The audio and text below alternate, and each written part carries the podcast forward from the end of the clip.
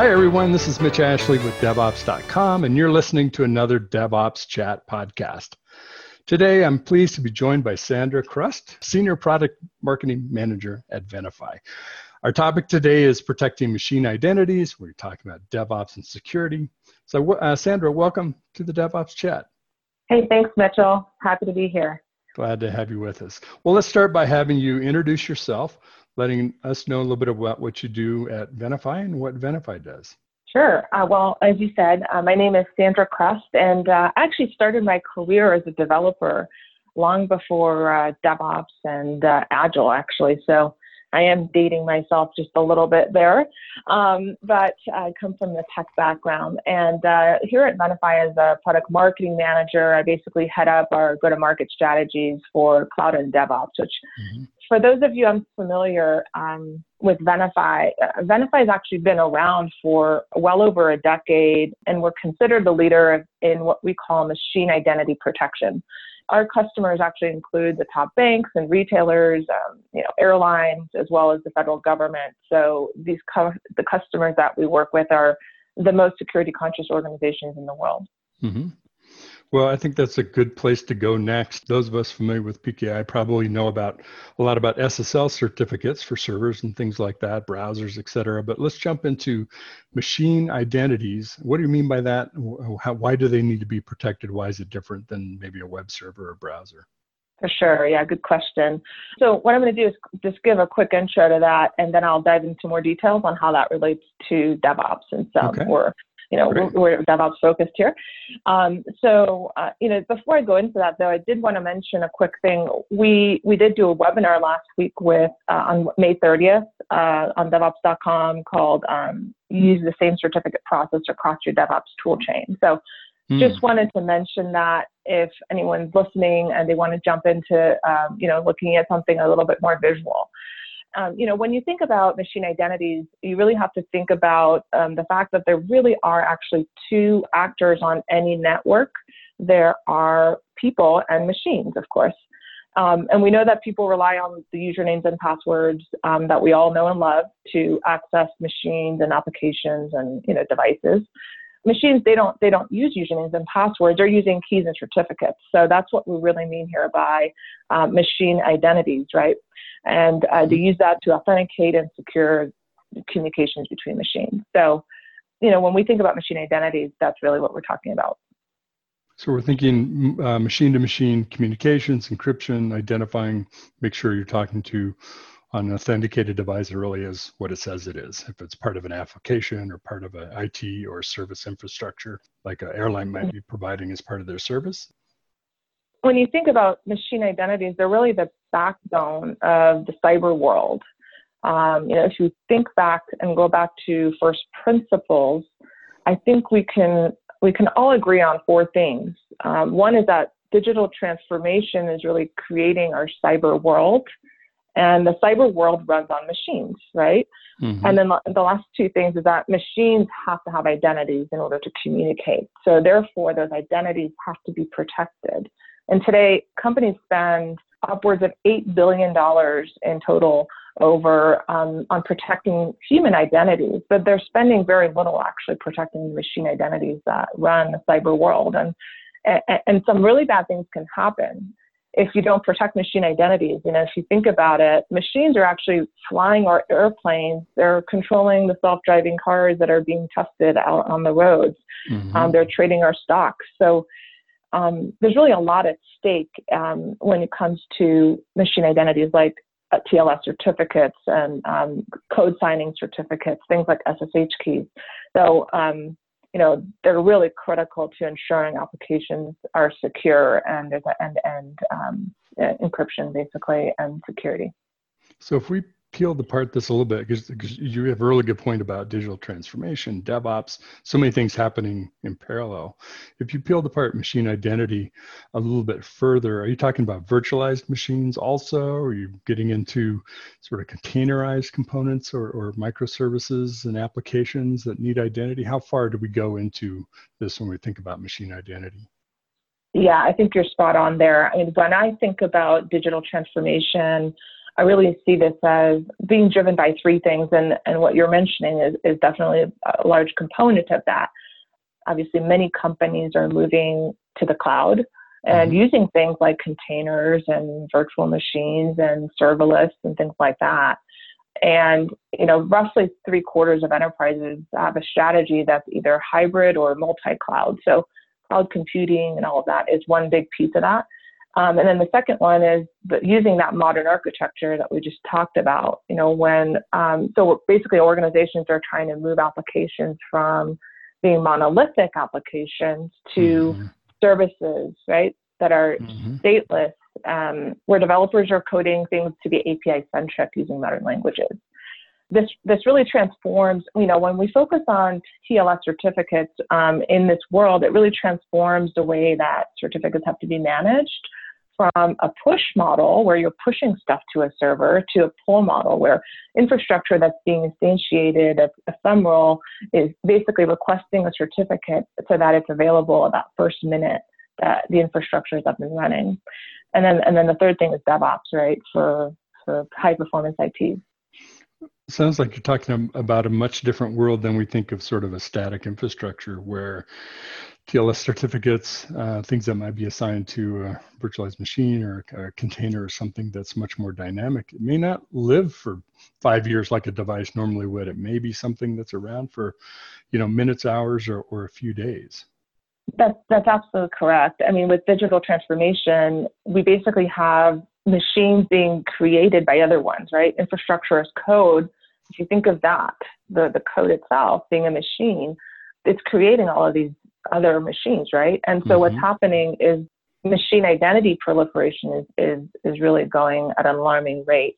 Mm-hmm. Um, and so, you know, it, it is in this, in this new world, the other thing to think about is, you know, you no longer have this static infrastructure that you're referring to where um, you, uh, you can just wall it off, right? You can just create that firewall and then put everything inside there and know that it's protected. Right in this new world, perimeter is gone. It's, you know, you have to assume you have a zero trust environment. So uh, certificates become even more important um, to, to be available and to protect everything across the entire application stack.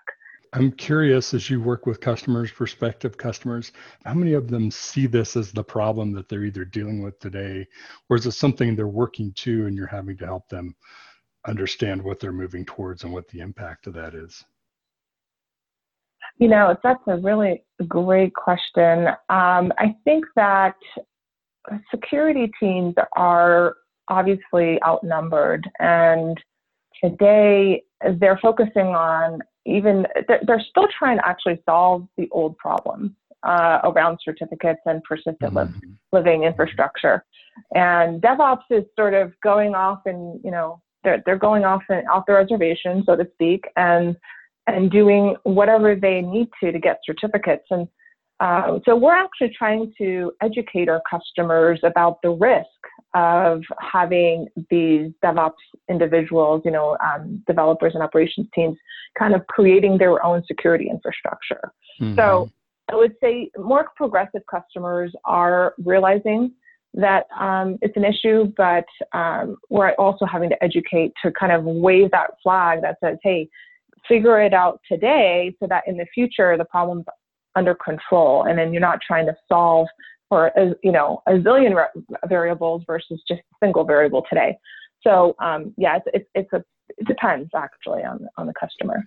Do you think most um, security teams or security parts of the organization know this is happening within the devops world or are they just coming to realize that and trying to grapple with what do they do about it I, I think security, we have to give them credit, right? I think they understand it. Um, mm-hmm. but many security teams just don't have a good solution in place.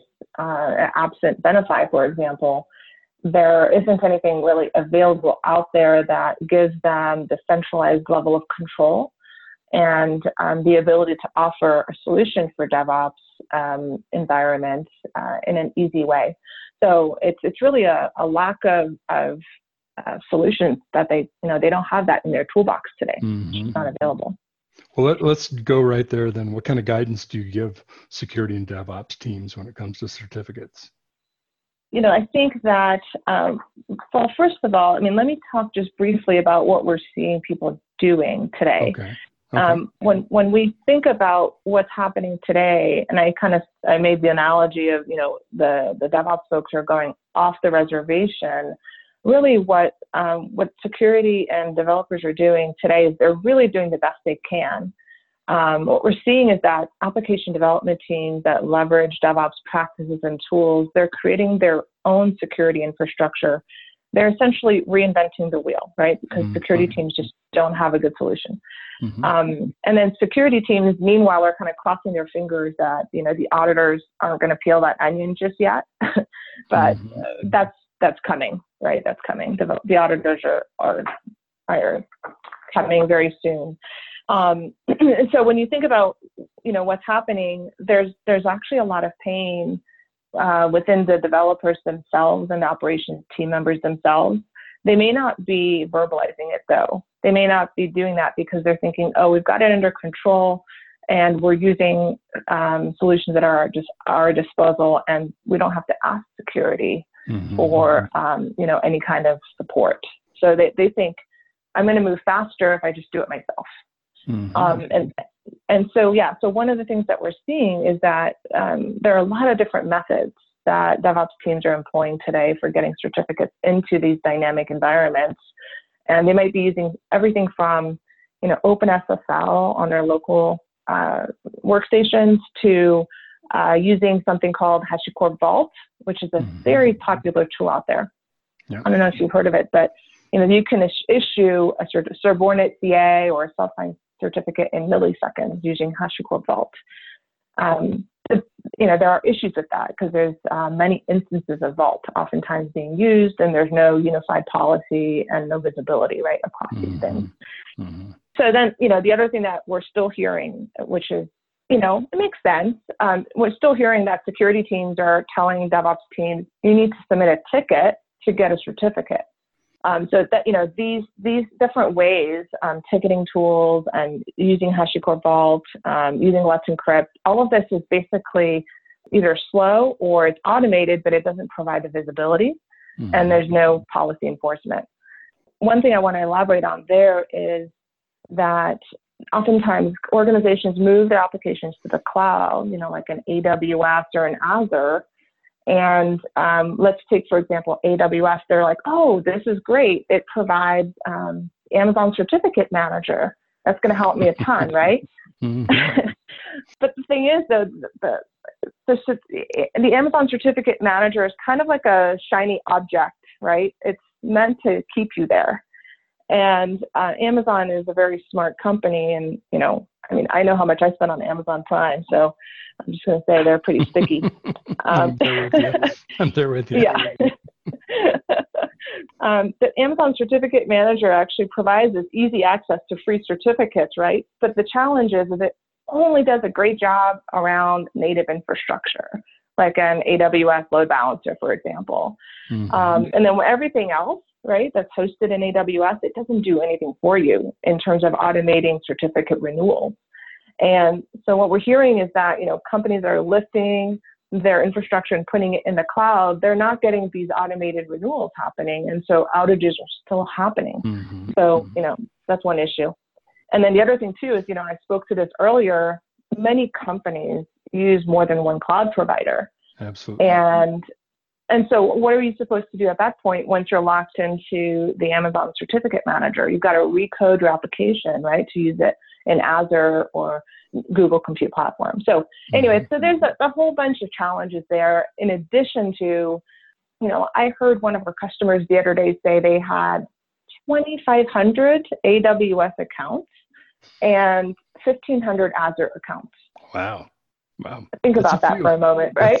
it's a few. um, yeah, just a few. And the thing is, there's no centralized visibility, there's no centralized policy control. And so imagine if you know, uh, quantum computing comes along and the the algorithms need to change, or if there's a policy change, or who knows, what have you, right? You're going to have to change up a lot of different um, settings in many different uh, AWS accounts. So there's a there's just a complexity. there's just a kind of a melange of um, of issues that happen once you start doing something like that, and then over time you want to change your cloud strategy. So, you know, just to kind of paint the picture. And then the last thing is developers love their toolchain tools, so they're using things like um, Kubernetes secrets and Ansible mm-hmm. Vault, and you know, CredHub, for example, from Pivotal. So you can see there's a ton of complexity that's being introduced into very complex environments. Um, so it's, it's really hard to manage today.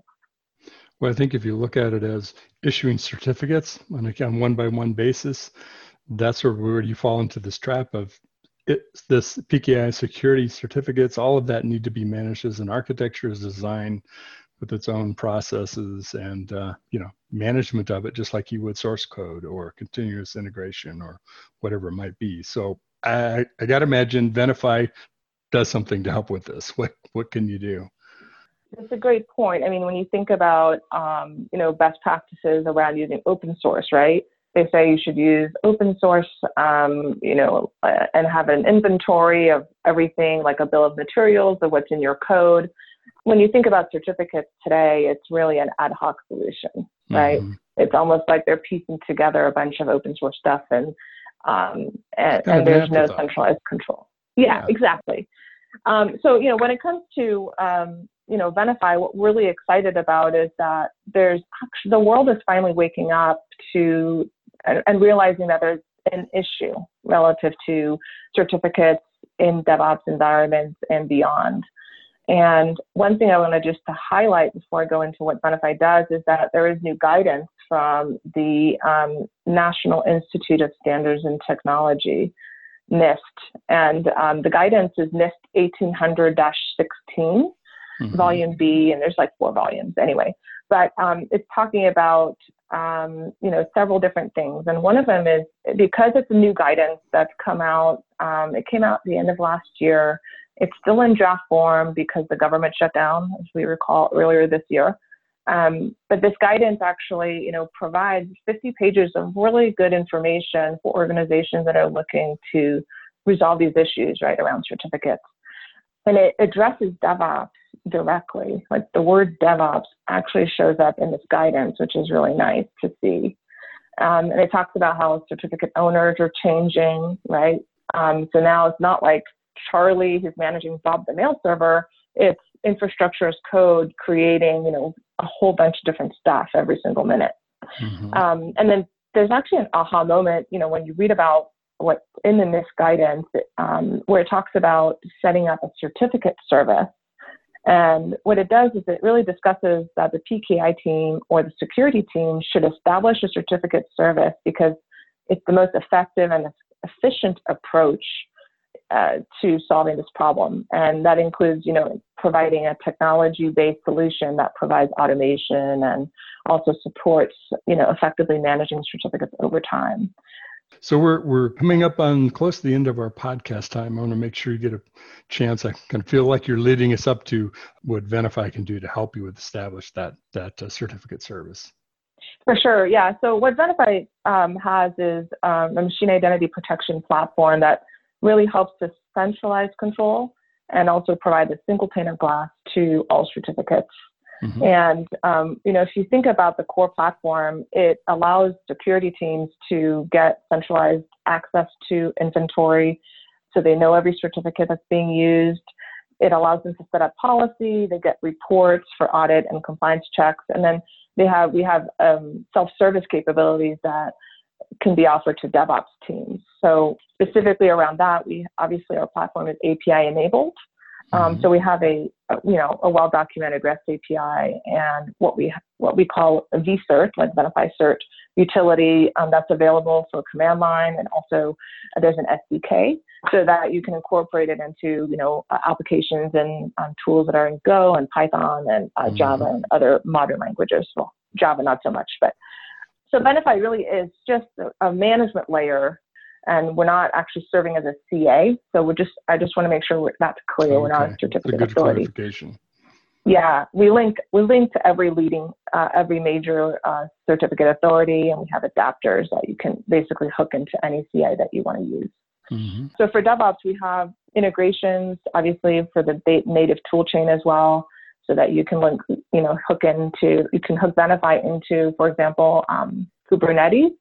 We, uh, JetStack is a uh, cert manager, is an open source utility that we are integrated with. So with that, you can, um, you know, incorporate uh, any certificate from any CA and also automatically renew those certificates within your Kubernetes um, clusters. So that's really valuable.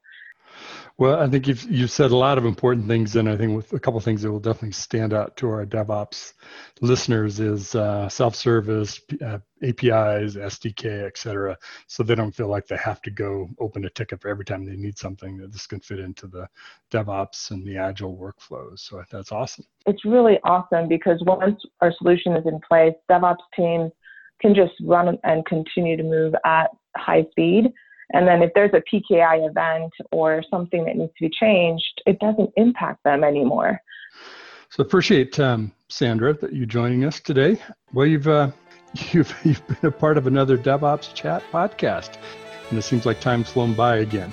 I'd like to thank Sandra Kruss, Senior Product Marketing Manager at Venafi, for joining us, and to thank you, you our listeners, for joining us also. This is Mitch Ashley with DevOps.com. You've listened to another DevOps Chat.